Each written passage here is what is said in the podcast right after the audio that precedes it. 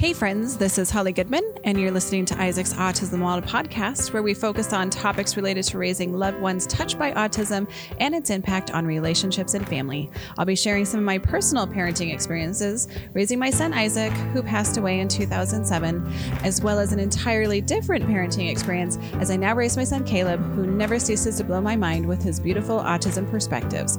So grab a drink and join me as I interview this week's group of exceptional autism parents. Uh, welcome for another podcast of Isaac's Autism in the Wild.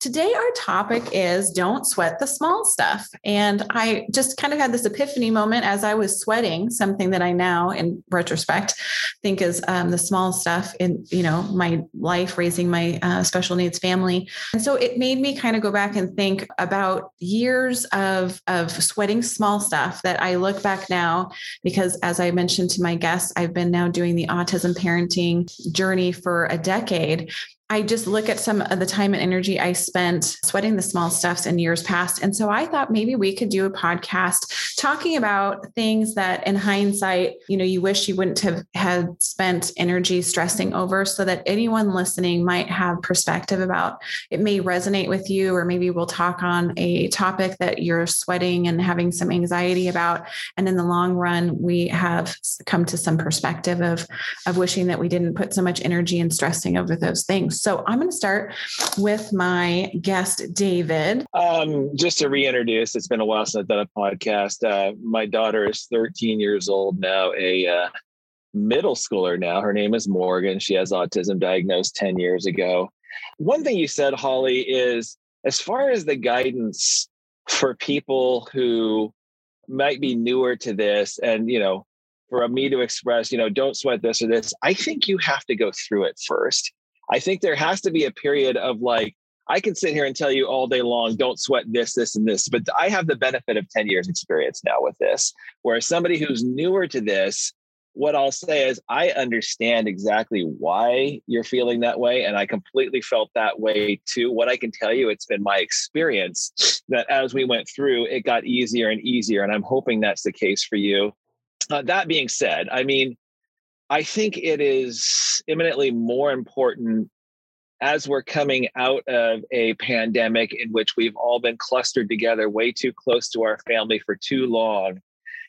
I I know myself, I lost a lot of perspective on what the big things and what the little things were because, you know, as a parent, I didn't have a frame of reference of telling the kids, oh, you know, on top of all the issues that you're going through, including being isolated, and including sometimes your parents being so tuned out that we'd let you be on your iPads 26 hours a day, um, on top of all these other things, oh, you know, you're also going through a pandemic. I mean, my youngest daughter called me out on this a week ago. I was talking to her about some of her anxiety. She's like, "Yeah, but you've never done this in a pandemic." Like, I, I, I confess, I haven't. So that being said, the sense of normalcy that I've had to engage in is just getting them out of whatever our kind of rut routine is, distract ourselves from what's going on out there. I don't know what a little thing or what a big thing is, but just like what Taylor said coming into this, the whole appearances thing, how, how, things appear to the outside world. I'm sorry, I just don't give two shits anymore. In fact, you know, I was picking my youngest daughter up from somewhere last night, and I heard in a minivan just a, a young young girl screaming "Holy terror" for like five minutes straight, and I didn't react. I didn't flinch. I had nothing but sympathy because it's just like, you know what? I've been there. And even that becomes a little thing in that you just kind of become desensitized to it what what I've done to kind of offset me stressing over little things is when I'm in the presence of either one of the girls, I have made sure that I am entirely focused on them. I put all the distractions out of the way, be it my phone. I take my phone out of my hand. I put down anything that's distracting to me and I make sure that I am present for them because maybe some of you have experienced that as they get older, you have less and less opportunities to do that because they want less and less of your time because they want you to leave them alone. So when they give you the opportunity for some kind of interaction, you have to be, I have to be very present. I have to make sure that the time I give them isn't, you know, even if it's two minutes, quality time. Um, but, you know, as Taylor was saying again, and I think the caffeine has got me scattered as far as as far as you know what I'm saying here. But um, it just the whole thing I, I, just what the outside world you know what the observer what the person in the store what you know, if there's a cataclysmic meltdown anymore, I just sit there and own it. Like, yep, this is us, this is me, this is my family, and this is what we're doing right now. You know, if it doesn't agree with you, that's on you, not me. I don't need to own your stuff. I don't need to own your opinion about what's going on with our stuff. But it really, and just to kind of pile onto this thing, it even reinforced even more so recently. And this is the first time I'm bringing this to any of your attention, but uh, Morgan has now been presented with seizures. The first one was two weeks ago. The second one was three days ago. And it's not uncommon for kids with autism. And it's certainly not uncommon, I guess, for kids with autism that are going through puberty. But the first time you see it, it rocks your world. And so, I mean, resetting what's important and what's not when I'm in the you know car with my daughter, not knowing if this is a life threatening situation on the phone with 911. And then coming away from that, it's just like, okay, a new perspective, a new dose of, you know, what's important and what's not the little thing, you know, and all all the little things, all the little idiosyncrasies, all the little insecurities in my head about whether I'm doing a good enough job here, this, that, the other. You know, it's just like let's just celebrate the fact that we're all here and we're all present, we're all together. Oh, I totally agree. Taylor, I think you have uh, something you want to piggyback on that. I actually have to ask David a question because I'm having some similar experiences with Skylar. I just haven't really talked about it with anyone because I just I'm kind of scared to go to a doctor and waste time. Things have just been crazy um, lately, but uh, my daughter is actually starting to have tics. Um, if you know what, like she she shakes her head a lot. She just does this. At first, I thought it was her hair or her glasses, but whether you take them on or off, she still does that. Just does the shaking and the sometimes she'll tremble too. And of course, you know, Google's never a good place to go to when you're, you know, have worries. But I, of course, I still did it. And um, they, she said, and Google said those could be introductory to seizures, or it could be a, bunch of other things. Like it could be a, it could be a reaction to her medication, or it could be maybe her eye prescription. But it's just, it's just a bunch of those things. But it's just, I'm kind of starting to experience those things firsthand, you know. Like I, you know, she had ticks a while back, but then they stopped. So I'm going, okay, well, maybe that was just a phase, and then they came back. I'm just trying to make sure I'm prepared. And I'm sorry if this was is recorded. I'm, I just, it's just, I just, it just kind of relate what you said related to me. So the, uh, okay, so first in order to go back, I think this feeds right into the topic, Taylor, because sweating the little things is also am i being overreactive what's a doctor going to think well this is your child this is your experience and i have no problem going in front of a doctor right now and saying maybe i am being an overreactive paranoid parent but you know this is also an issue with kids um, with this condition with autism with whatever and i just want to if, if i'm being overreactive i'm being paranoid i'm going to err on the side of caution and so put um, for me, it would be like put aside that little thing of how I appear in front of a doctor, a nurse. Am I appearing, you know, panicky, paranoid? I don't care anymore. I don't care. This is my child. So, you know, whatever it could you, you know, they might be medical experts, but you're an expert on your child.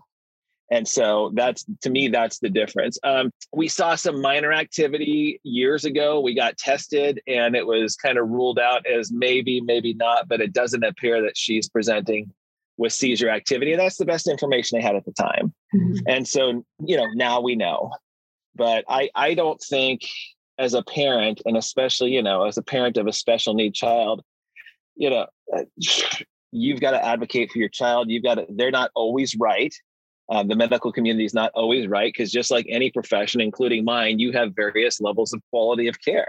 You know, mm-hmm. some are great, some are okay, some are not so good and so we've had that experience in treating you know morgan and so again to tie back to the subject I, I, I just my my recommended course is it, one of the little things is don't worry what people think, including the medical community, your family, your call.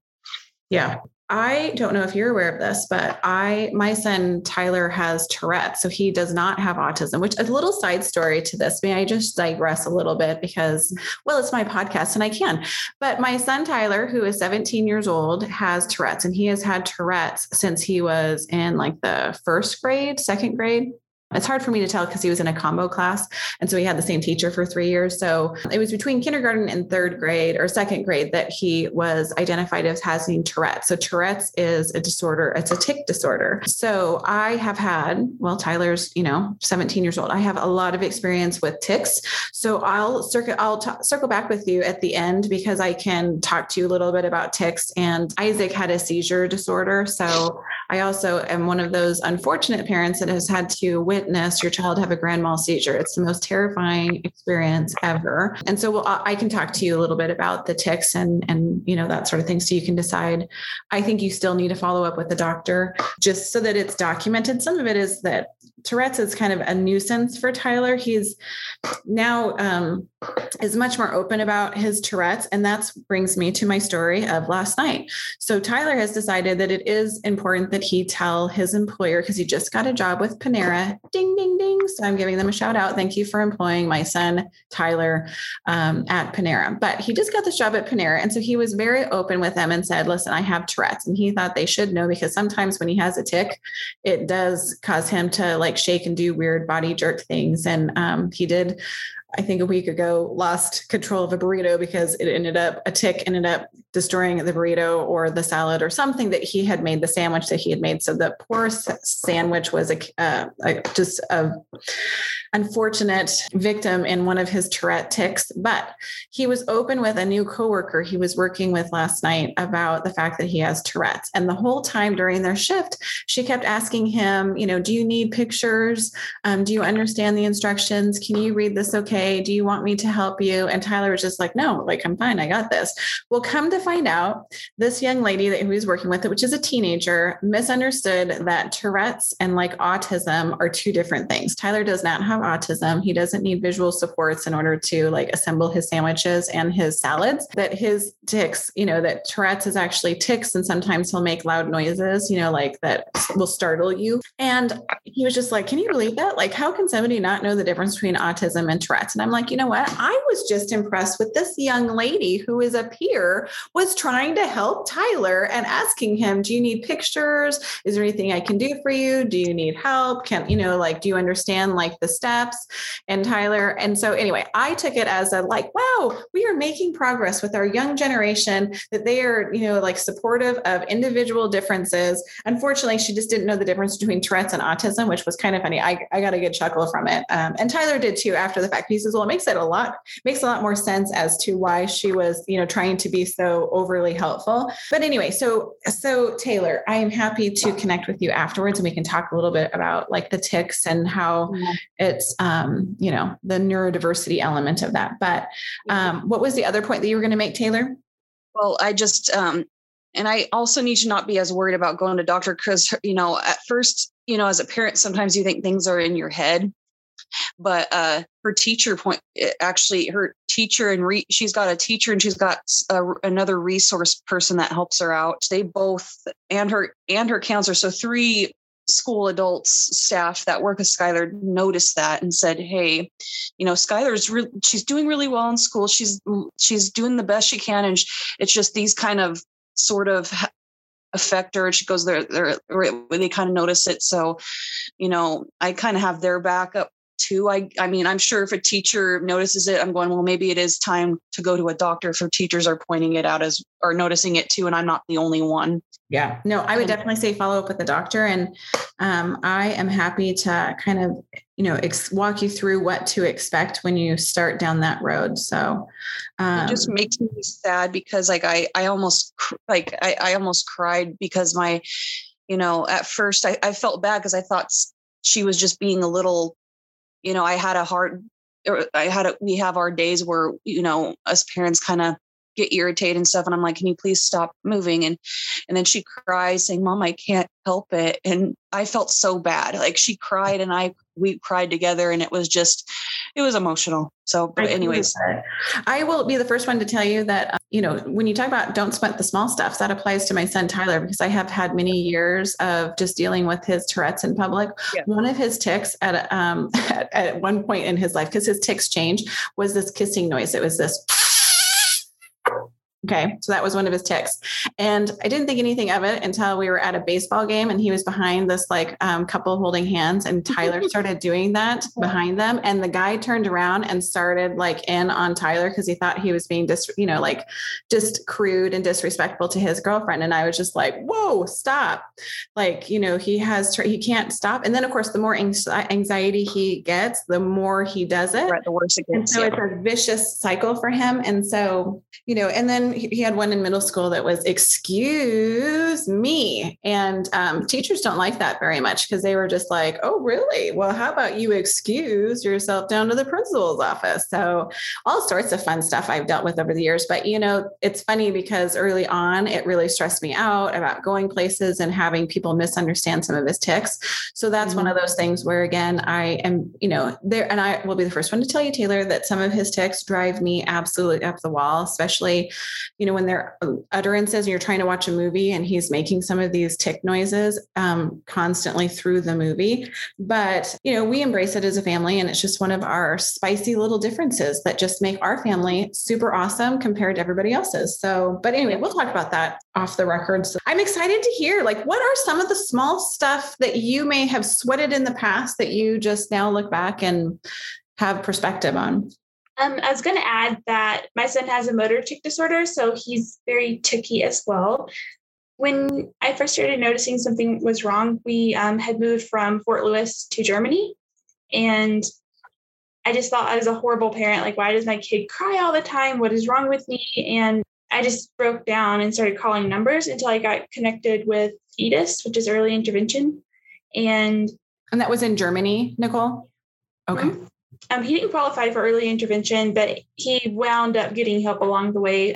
I was really caught up in not wanting him to look different or not wanting people to think he was a bad kid. Um, so if he was screaming or screeching, just not wanting to put a label on him, but then also not wanting not wanting to look like a bad parent who just can't control their kid.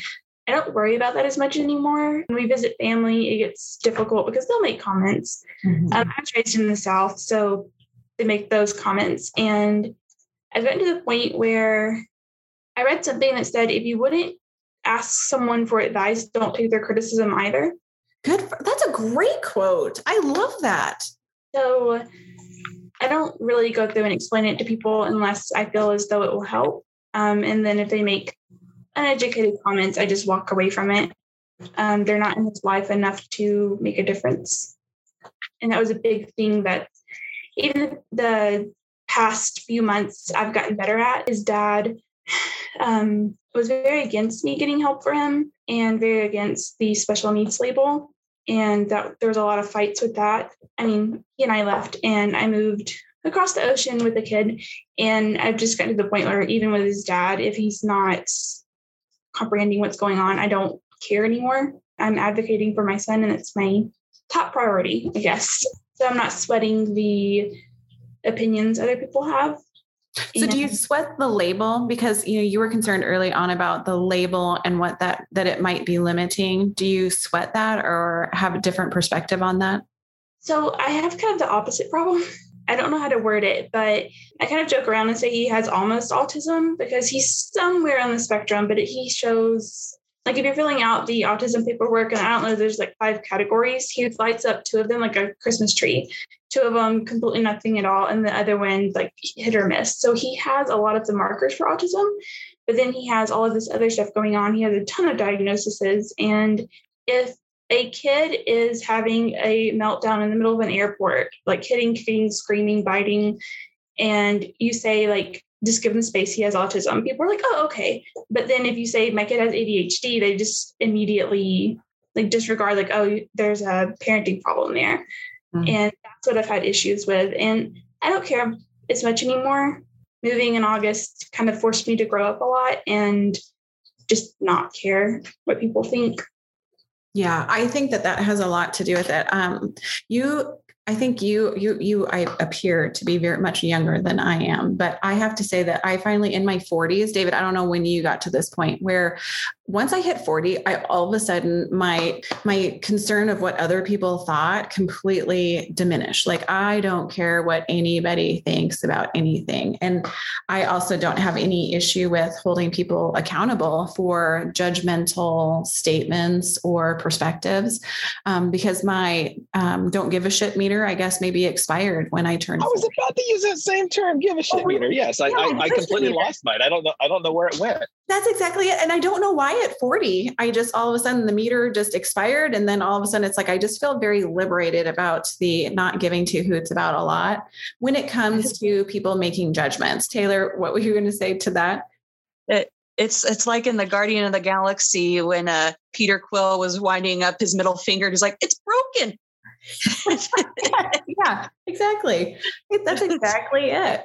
So, like I said, it just somewhere along the way, and it was around like 40 ish that all of a sudden I became less concerned about things because I feel like I definitely stressed out about a lot more in those. And I've gone back and forth on the label myself. And so I am I appreciate your perspective because you know I was you, you get you become concerned about labor labels limiting the potential of your child not uh, and not being any fault of their own, it's because of other people's perspective of what individuals are with these different diagnoses. And so it's the damned if you do, damned if you don't. You know, I, and so we've actually done a podcast on, you know, to share your child's diagnosis or not to share your child's diagnosis. And, you know, early on, you know, I had, I've tried it both ways. And so now I'm just of the, maybe again, it's the, my give a shit meter broke. And so I don't, I am an overshare because I feel like the more information I can give people about my son Caleb, then they're held more accountable for trying harder to meet his needs because he does need some accommodations that are not unreasonable.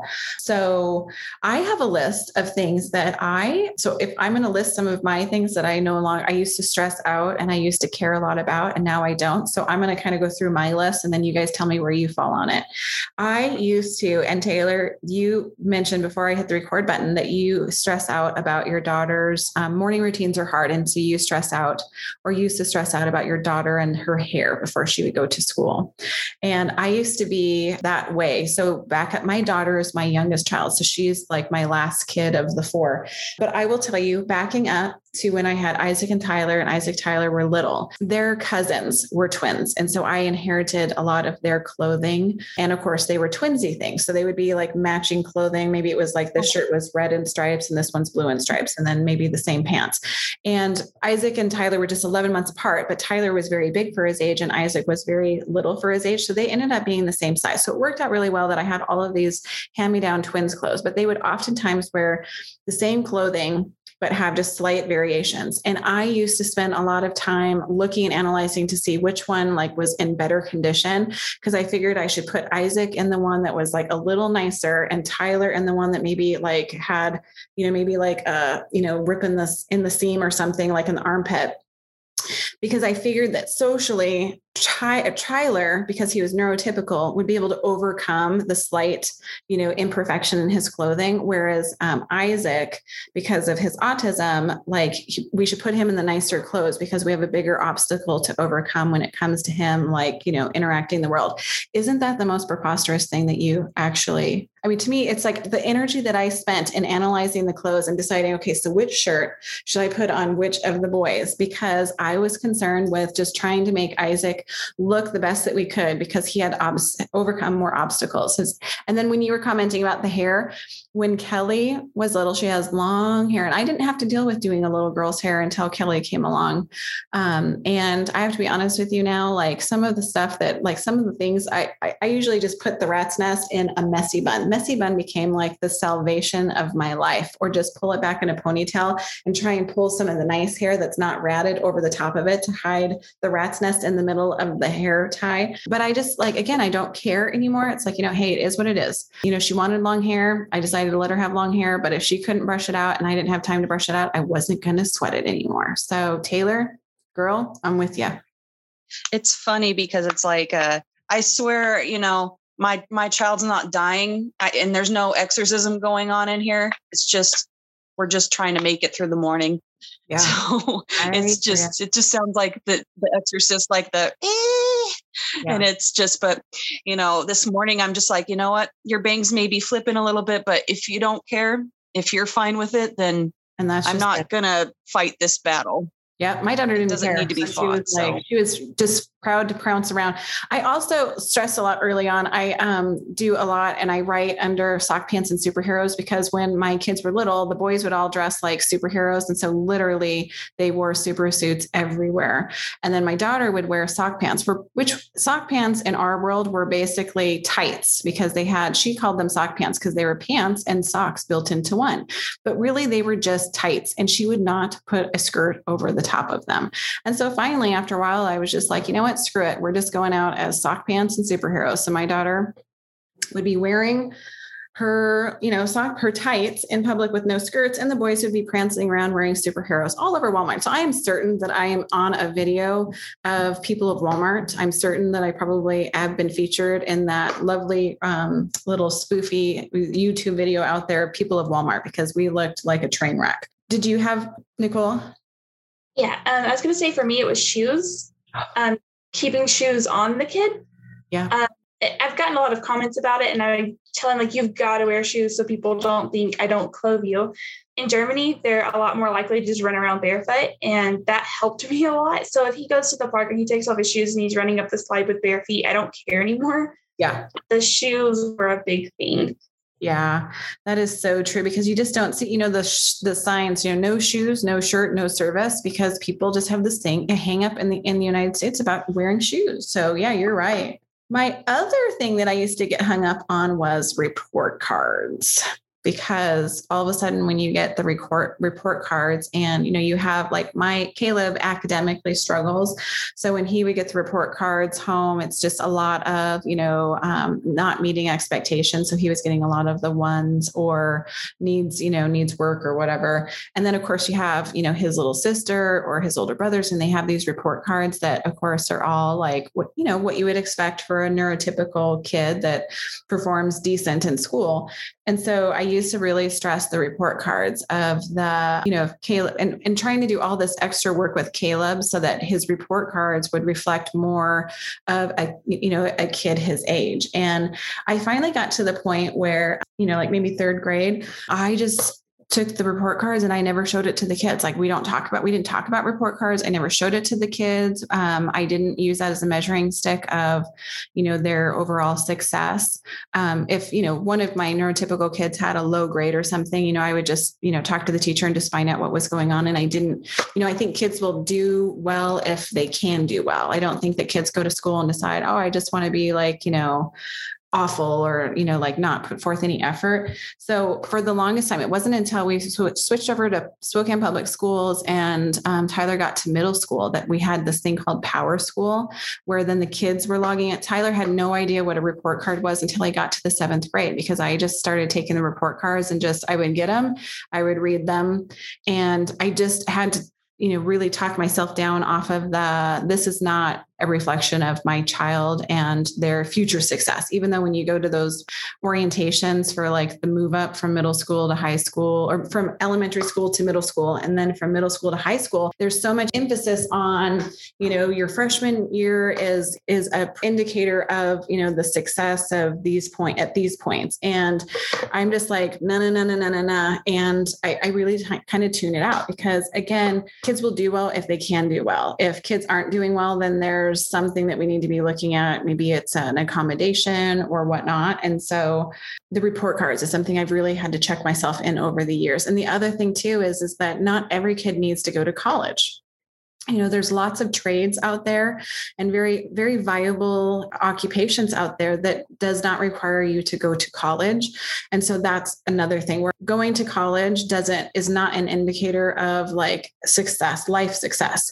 And there's lots of other things that you can do in life and have live a meaningful life and be able to still enjoy all of the you know experiences and liberties of life. And so uh, I, I've had to really check myself on that expectation and not get wound up. Not to say that I don't want my kids to go to college, because if they want to go to college, I think that's great. But if they don't want to go to college until they're, you know, maybe take a couple of years out of high school to discover what they want to do, or they want to explore the trades, like I'm 100% supportive in that because I think we put too much emphasis on higher education being the end all and the measure of success. David, did you have something that you it looked like your eyes lit up there when I was hitting on some of those points?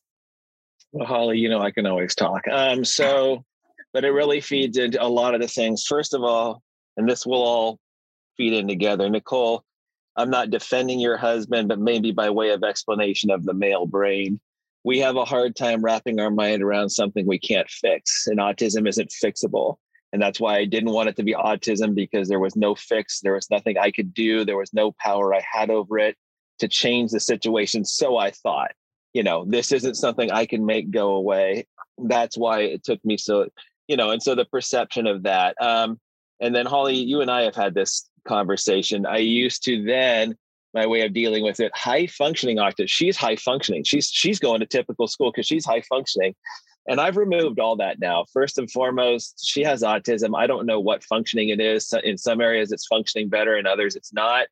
And I went from you know, gosh, maybe if we get her up and going in a typical school, she'll appear more typical to like now I'm like, is the day to day school even the best thing for her? If it's not, let's pull her out and put her in a place. Now, we haven't done that. I'm just like, I've gone from wanting to make sure that she fit into, you know, social norms to like, I'm I'm pretty much opposed to it now unless it's it, the best benefit to her if this data i mean because your experience holly was kind of opposite of ours. We were in a class in a class meeting and it was very apparent that the teacher was telling us oh we just let resource take care of that. We don't expect a lot from her. And it was just like well you know what? I don't even know why we're having this parent teacher conference then because it, it seems as though you have no interest in teaching. I have sympathy for teachers because of how many kids they have in the class and the fact that she can't always get special care at the same time. And it was really revealed this year when Morgan had to be at home with her mother instituting a lot of the education. If you push her, she will respond. She may not like it, but the, I mean, all of a sudden, she was getting to the point like, fine, mom, I'll just do it. Get out of here. Leave me alone. But it was like because she was being pushed, because she wasn't being treated as somebody who wasn't capable so it really kind of shattered a lot of the illusions that we had. Getting back to like sweating the small stuff real quick though um you know i just we got to a point and it, it was super liberating where the, the mantra in our house is um chaos is the new normal. And so if there is chaos going on then we are functioning as a normal family according to us.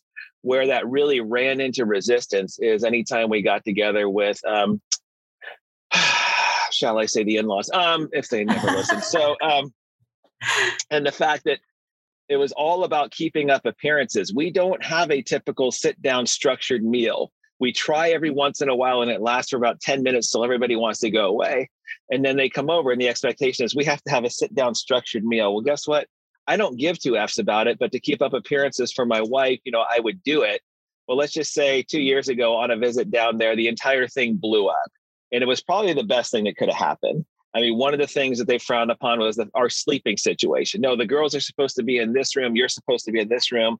Well, that's not how it was working in real life. So to try to force that upon us, and I got, I I, I got met with a lot of disdainful um, looks and stares because I was the one that made accommodations by going and sleeping on a couch. Well, guess what? That's what I normally do. But I mean, the disapproving looks and everything, and the way it blew up so the blowback on that is when we finally had a real conversation, and I got to speak to my mother-in-law. I said, "Look, I understand um, our parenting looks nothing like yours. At the same time, Meg and I are a unified front on what we're doing and how we're doing it. Are we doing it perfect? No.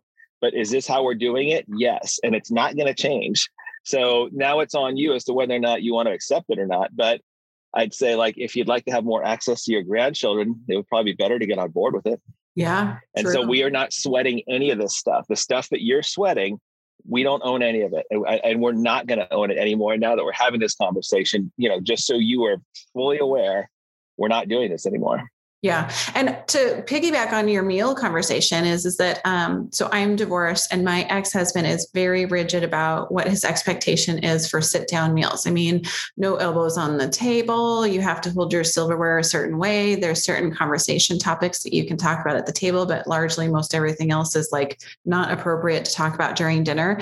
And so my kids hate sit down meals. So at my house, I'm with you, David. I'm the, Hey, I put everything on the table. Everybody dishes up um, if someone's just feeling overwhelmed or just not in the right space and they don't want to sit at the table because they're annoyed, they whatever, whatever, you know, they may want to eat in a separate location. And I'm largely okay with that. If I can get everybody's butts in a table chair for even like three minutes and then someone bails or someone eats really fast and is done and they don't want to have to sit there, because that's the other thing too, is you have to, at my ex husband's house, you have to sit until everybody is done eating you know how painful that is when you're a special needs family?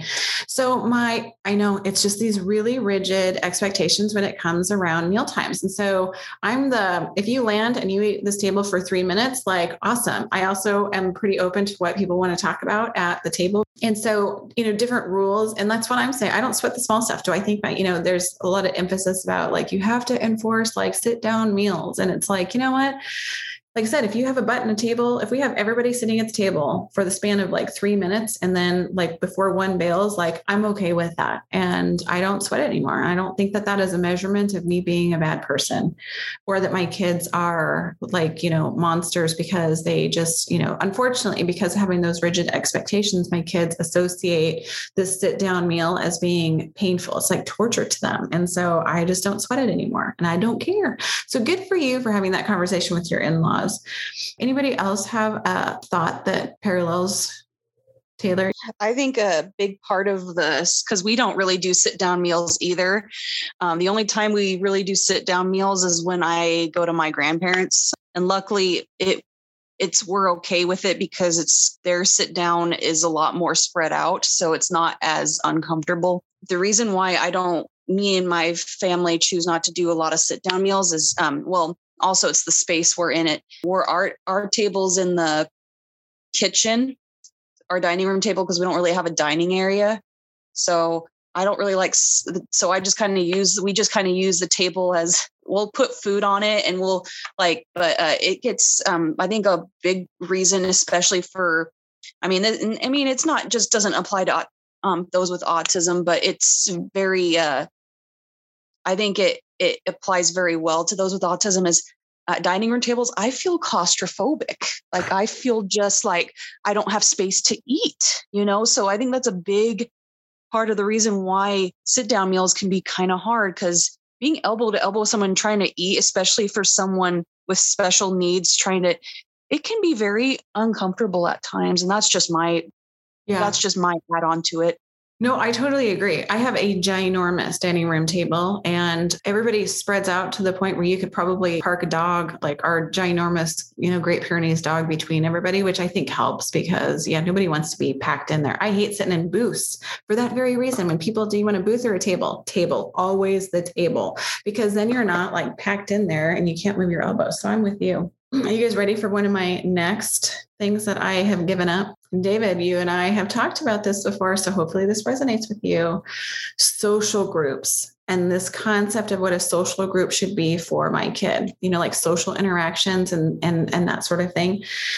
So let me elaborate a little bit more. Probably at the Isaac Foundation, there's not, there is not a week that goes by that I don't have someone reaching out to me asking about, like, is there any social groups in our area for kids on the autism spectrum?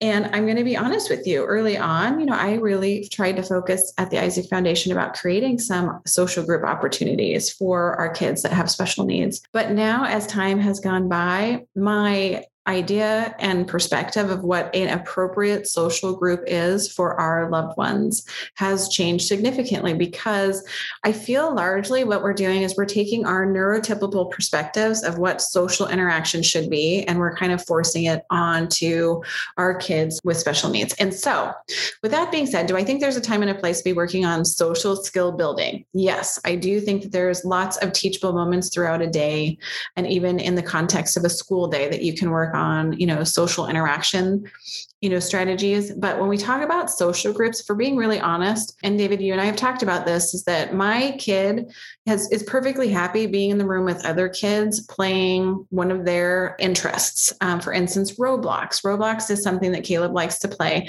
but it's a technology based activity. So he's utilizing his iPad or his phone to play Roblox. But being in the same room and interacting and talking like you know oh no like oh i'm going to go over here and do this or hey you want to go into this room and play this game? That's his level of social like a, of a social group. And so for me to sit there and insert myself and start then kind of changing what and the dynamics and how like okay so let's put devices down and let's like actually like play a game together. Newsflash they don't want to do that you know what I mean? Like maybe I could get them to go outside and play Pokemon Go because Pokemon, but again, that's still some technology based where you're outside and you're looking for the Pokemons like in the park and stuff. But I just think that, you know, my expectations of like social groups. Um, the other thing that I have found is, is that um, Caleb doesn't want to do social groups. Like if I was to say, hey, there's a social group that's like getting together and they're going to work on social skills, you're going to be like, don't want to go.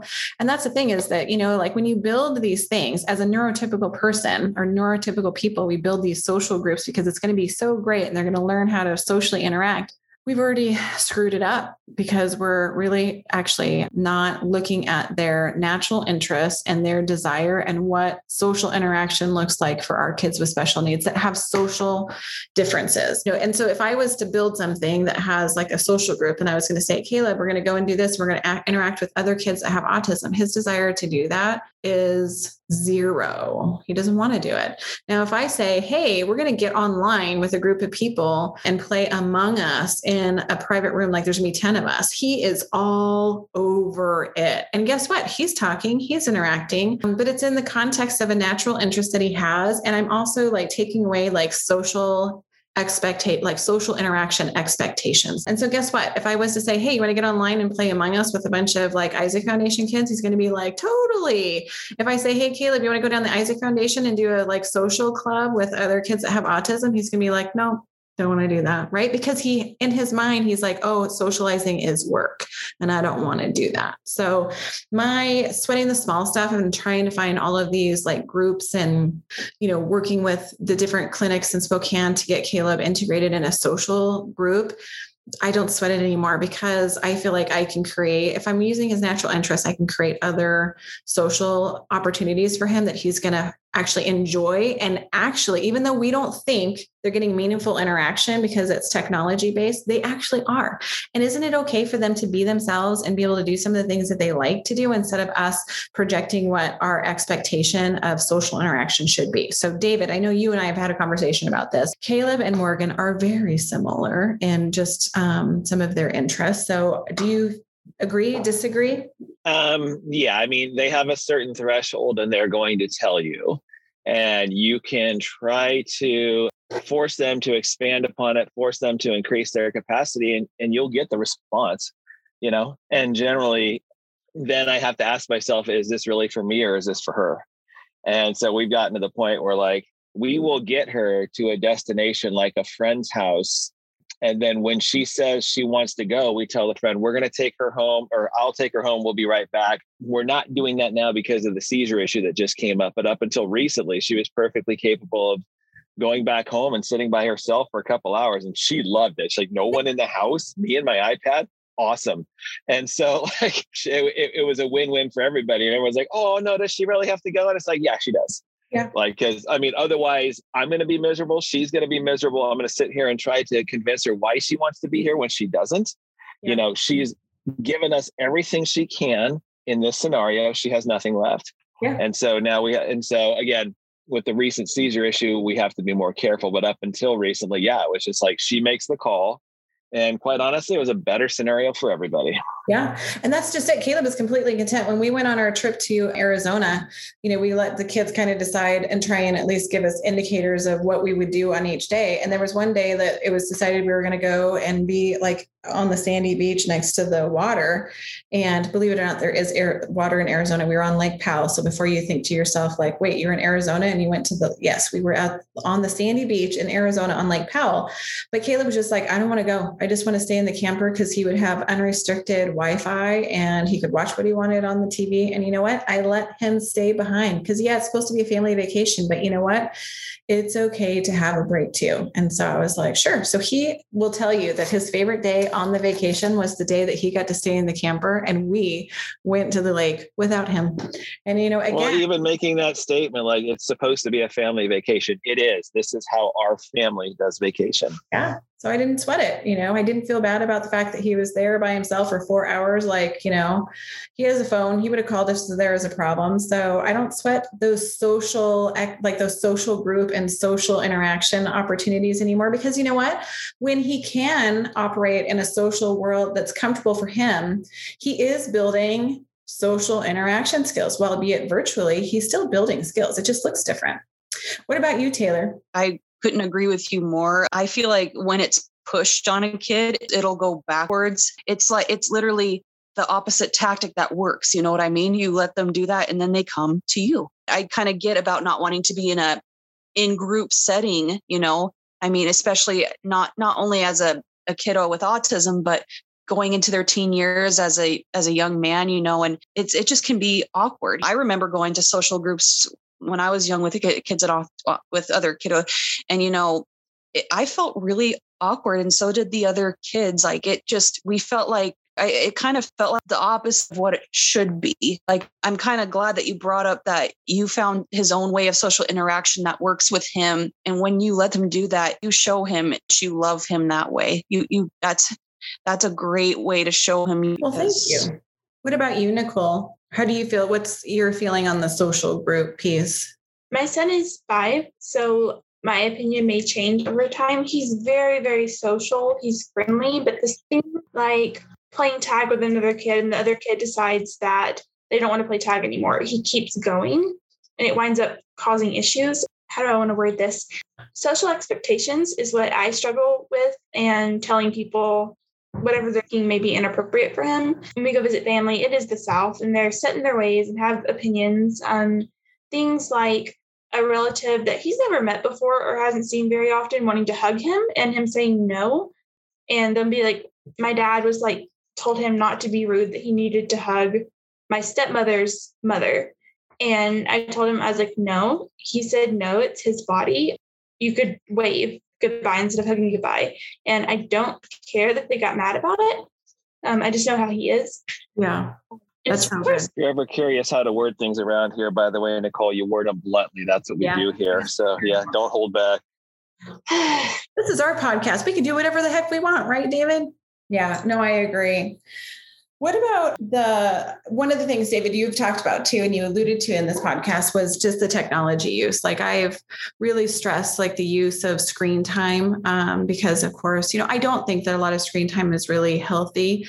But on the other hand, too, it's like, you know, we have kids with special needs. And again, how they find social interaction is different than others. And so it's really hard. My ex husband and I have differences of opinion in terms of how much screen time is appropriate. But again, because Caleb doesn't have any like friends that are actually here in Spokane. His friends tend to be people that he has met in like the, you know, um, the World Wide Web because he plays games with them.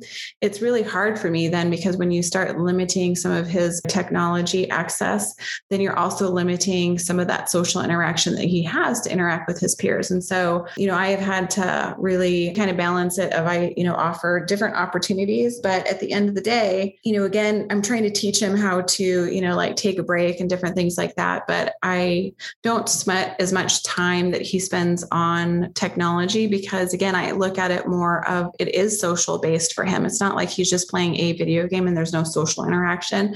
So I've just had to kind of put that in perspective and rationalize it. I don't know if you guys have, David, I know you probably have had you Morgan very much loves technology. So I don't know if like that's kind of the small stuff that you don't sweat anymore and let her be her her natural interest is her natural interest. I'm never going to change the fact that Caleb's natural interest is technology. So I don't really sweat people's, you know, comments and judgments and all of those, you know, research papers and school studies that tell us that we need to keep our kids off of technology, which is kind of preposterous now during COVID world because let's be real, we're all on technology now. But before COVID, you know, you would get more judgments and articles with you about why you should limit your child's screen time. But David, do you have any feelings on that? You know, some some of my best interactions with Morgan, some of my, the connections. She wants to play um, natural di- disaster survival on Roblox. Dad, you want to play natural disaster with me? Do you want to see the latest Grace's World? That's some of our biggest connection because that's what she connects with. So I could say, no, that's not appropriate. Why don't we go play baseball? And you know, in her own way, she'll tell me to go to hell. Like, so did I miss the opportunity for a connection here? Or do I meet her where she's at? And I mean, we talked about some of the stereotypical shows, but one of the first thing ever said in the show Parenthood, where they had a child with autism, is like, meet them where they are. Don't try to bring them to where you are. And that always stuck. It's like, okay, this is where she wants to meet me. And she has about a half hour tolerance of me until she wants me to go away and she wants to be alone with it again. Mm-hmm. Um, but some of our most meaningful interactions, some of our best times, some of our biggest moments of connection are because of technology, because yeah. that's what she's into. Now, am I secretly, as a dad, hoping that she stumbles across something that's going to make her millions of dollars because she connected with technology and she can take care of all of us? Sure. Yeah. Um, is that going to happen? Probably not. Yeah. But at the same time, it's like, who am I to discourage something? And yes, all the experts are going to find something that you know and the next study is going to say something different. I cracked up with you taylor when you looked on google. I'm sure if you looked on google your child had cancer diabetes uh, tourette's epilepsy and also was you know i mean that's that's what we do. But technology can be a wonderful thing. But as far as the studies and everything you know to be determined. We're, we're still so new to this. Yeah agreed yes taylor I kind of, it kind of, it makes me kind of laugh because there's all these studies of don't do this, don't do that for your health, do, do, you know, do this, do that. And I, and I, and I saw this meme or something. We're all worried about certain natural things, or you know, if you don't do this, you're going to die. And I'm like, well, regardless, I'm going to die somehow. Well, it doesn't matter. We're all, we all have the same grave. Life yeah. is short. Life is short for me to worry about all these little things that are going to kill me or not kill me. And I'm like, you know what? We're all just going to go on under, uh, we're all going to go under dirt eventually, you know. that is true. How about you, Nicole? Is your son into technology? Yes. he likes Minecraft. Oh, Minecraft, yes. He likes Among Us too, but he he can't um spell or anything yet. So like Among Us chat, he can't do. That's why. So Nicole, we are doing online. We do it in a room because then you don't have to chat. You can say, okay, call a meeting, and then you can just use the Zoom room to then talk about what you think. Because then you don't have to chat. I'm with you. Like if you can't chat and, and text and stuff, then it's kind of a big downer. So you'll have to tune into one of our Among Us nights when we do it because he might actually have a good time. We will definitely do that. With Minecraft, I've gotten comments about it. To me, it's a kid friendly game he if you ask him to count he acts like you are killing him. But if something happens and like i move one of his sheep he's like mom there were six sheep here. So i know he can count and i've used minecraft to help him count and learn his letters and stuff well, they say interest based learning is the way of the future. And I 100% agree. If you could sit there and build their curriculum around Minecraft and have it be related to Minecraft, like it would be like counting, alphabet, like spelling, even in the context of Minecraft, it would be incredible. I think it's possible. I definitely think it's possible. Well, we have talked about many things. I have a long laundry list of other ones that I no longer sweat that I could be bringing up, but I also recognize we have been on here for quite a while. Is there any final thoughts that you have, David, about sweating the small steps and any gems that you want to share with our listeners? You know, again, I just, I think, in what I said to Taylor earlier, regardless of the experts out there, you are the expert in your child. And so you get to determine what the world looks like, the world that you set around them and everything else just kind of falls away. Now, is it, you know, does it wound you? Does it hurt a little bit if all of a sudden certain friends are hanging out with you less because, you know, every time you go to somebody's house, you have to clear like you have a dog or a cat. I mean, that conversation I don't even care about anymore. Yeah. You know, do you have a dog or a cat? If so, can you make, you know, arrangements to have them elsewhere. Otherwise, we either can't come or she has to stay at home. You know, I just it, you advocate for your child. Some of these things are going to be a little painful as you go along, but the more you do it, it just it just becomes part of your routine. It is your life. Yeah. This is what my life looks like. Is this what I intended on? No. But I mean, they all just become smaller. The things that at first really eat at you and like, why did this? It just, you know, uh, you you develop a little bit of an armor. Maybe I become a little callous, but it's just like, hey, this is us. Here's where come. Our chaos is coming to your house. Be prepared. Yeah. And here's, I firmly believe is that if they truly love you and want you in their life, they're going to get with the program. And then if it's just too much for them and they can't be a part of your life in an active way, well, then in the long run, it's probably better for you. Because again, if you're stressing out, have a lot of anxiety, anxiety about that relationship, they're just providing you with more feedback than you need. It's a toxic relationship and anybody needs to limit that. So I agree 100%. How about you, Taylor? Do you have any final thoughts?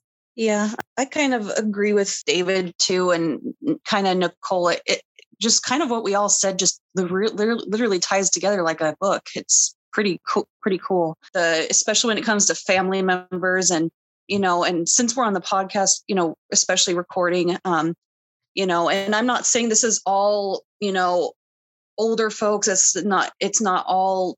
You know, not all older folks or people are like this, but they tend to get more offended by certain behaviors or if or the not hugging them or the not sitting at the t- you know i mean i've been there and done remember and doing that and i'm just kind of getting to a point where it, it just causes more anxiety than i desire um yeah. you know and i don't like the forcing to hug thing because uh what makes what what concerns me about that is if a child that can be very traumatizing if you force physical contact because it teaches a t- child that they can't that they have to consent to physical contact and that's can be very damaging. So it's a slippery, um, it's a slippery yeah. slope you're reinforcing so, something they don't desire. Yeah. Yeah exactly. So if if people if the unfortunately if family members or even any members can't accept that, it's just better to stay away. Yeah. in my opinion. So I agree. How about Nicole? Do you have any final thoughts that you want to share before we wrap up this episode? With sweating the small things, I have to stop myself and ask myself, is it something that's going to continue being an issue? Am I worried about it because of appearances? And if it is because of appearances, it just goes back to um, you know, and ask someone for their advice. Don't take their criticism. And um, my mom and I are the only ones in my son's life. And any other opinions, I kind of just, they're trash, I guess.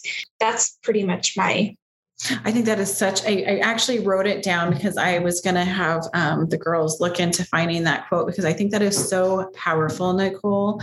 Again, if you wouldn't take their advice, then why would you accept their criticism? I think that is so powerful, and that's true. And I think exactly what you're saying is is that is this because of appearance sake? You know, there are things to be stressing about. You know, one of the things I think that I spend a lot of time sweating, and I don't think it's the small stuff, is transition from high school, getting Caleb prepared to transition out of high school because it's like a big black hole out there so you know i'm going to put my energy in in working on that and and trying to figure help him be the best he can be so he's ready to launch from high school and be successful and have decide or successful and decide you know to have a plan for what he wants to do. And i'm just not going to put energy into sweating some of these little things because you know it doesn't serve me well. So well thank you guys for joining me. I'm going to go ahead and wrap up this episode of isaac's autism wild. We thank you for listening. And that's it for now. If you want to be notified of our next podcast release be sure to hit subscribe. And just remember, we're all in this together, so find your tribe and hold them tight.